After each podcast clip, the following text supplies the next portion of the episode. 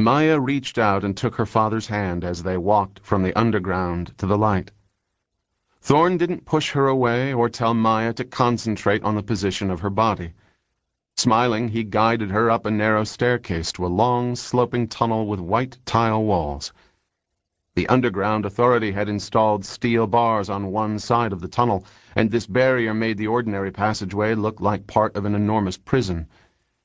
If she had been traveling alone, Maya might have felt trapped and uncomfortable. But there was nothing to worry about, because Father was with her. It's the perfect day, she thought. Well, Maybe it was the second most perfect day.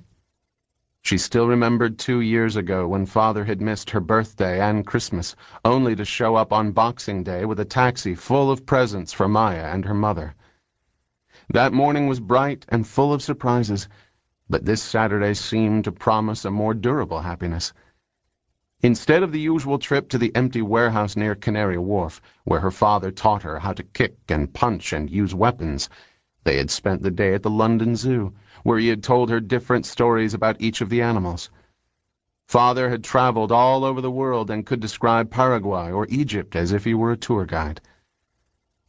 People had glanced at them as they strolled past the cages.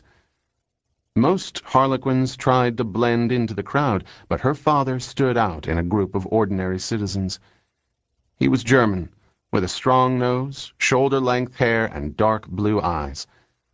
Thorn dressed in somber colors and wore a steel Kara bracelet that looked like a broken shackle.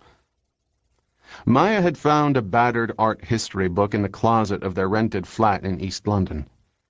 Near the front of the book was a picture by Albrecht Dürer called Knight, Death, and the Devil. She liked to stare at the picture, even though it made her feel strange. The armored knight was like her father, calm and brave riding through the mountains as death held up an hourglass, and the devil followed, pretending to be a squire. Thorn also carried a sword, but his was concealed inside a metal tube with a leather shoulder strap. Although she was proud of Thorn, he also made her feel embarrassed and self-conscious. Sometimes she just wanted to be an ordinary girl with a pudgy father who worked in an office a happy man who bought ice cream cones and told jokes about kangaroos. The world around her, with its bright fashions and pop music and television shows, was a constant temptation. She wanted to fall into that warm water and let the current pull her away. It was exhausting to be Thorn's daughter, always avoiding the surveillance of the vast machine, always watching for enemies, always aware of the angle of attack. Maya was twelve years old, but still wasn't strong enough to use a harlequin sword. As a substitute, Father had taken a walking stick from the closet and given it to her before they left the flat that morning. Maya had Thorn's white skin and strong features, and her Sikh mother's thick black hair. Her eyes were such a pale blue that from a certain angle they looked translucent. She hated it when well-meaning women approached her mother and complimented Maya's appearance. In a few years, she'd be old enough to disguise herself and look as ordinary as possible. They left the zoo and strolled through Regent's Park.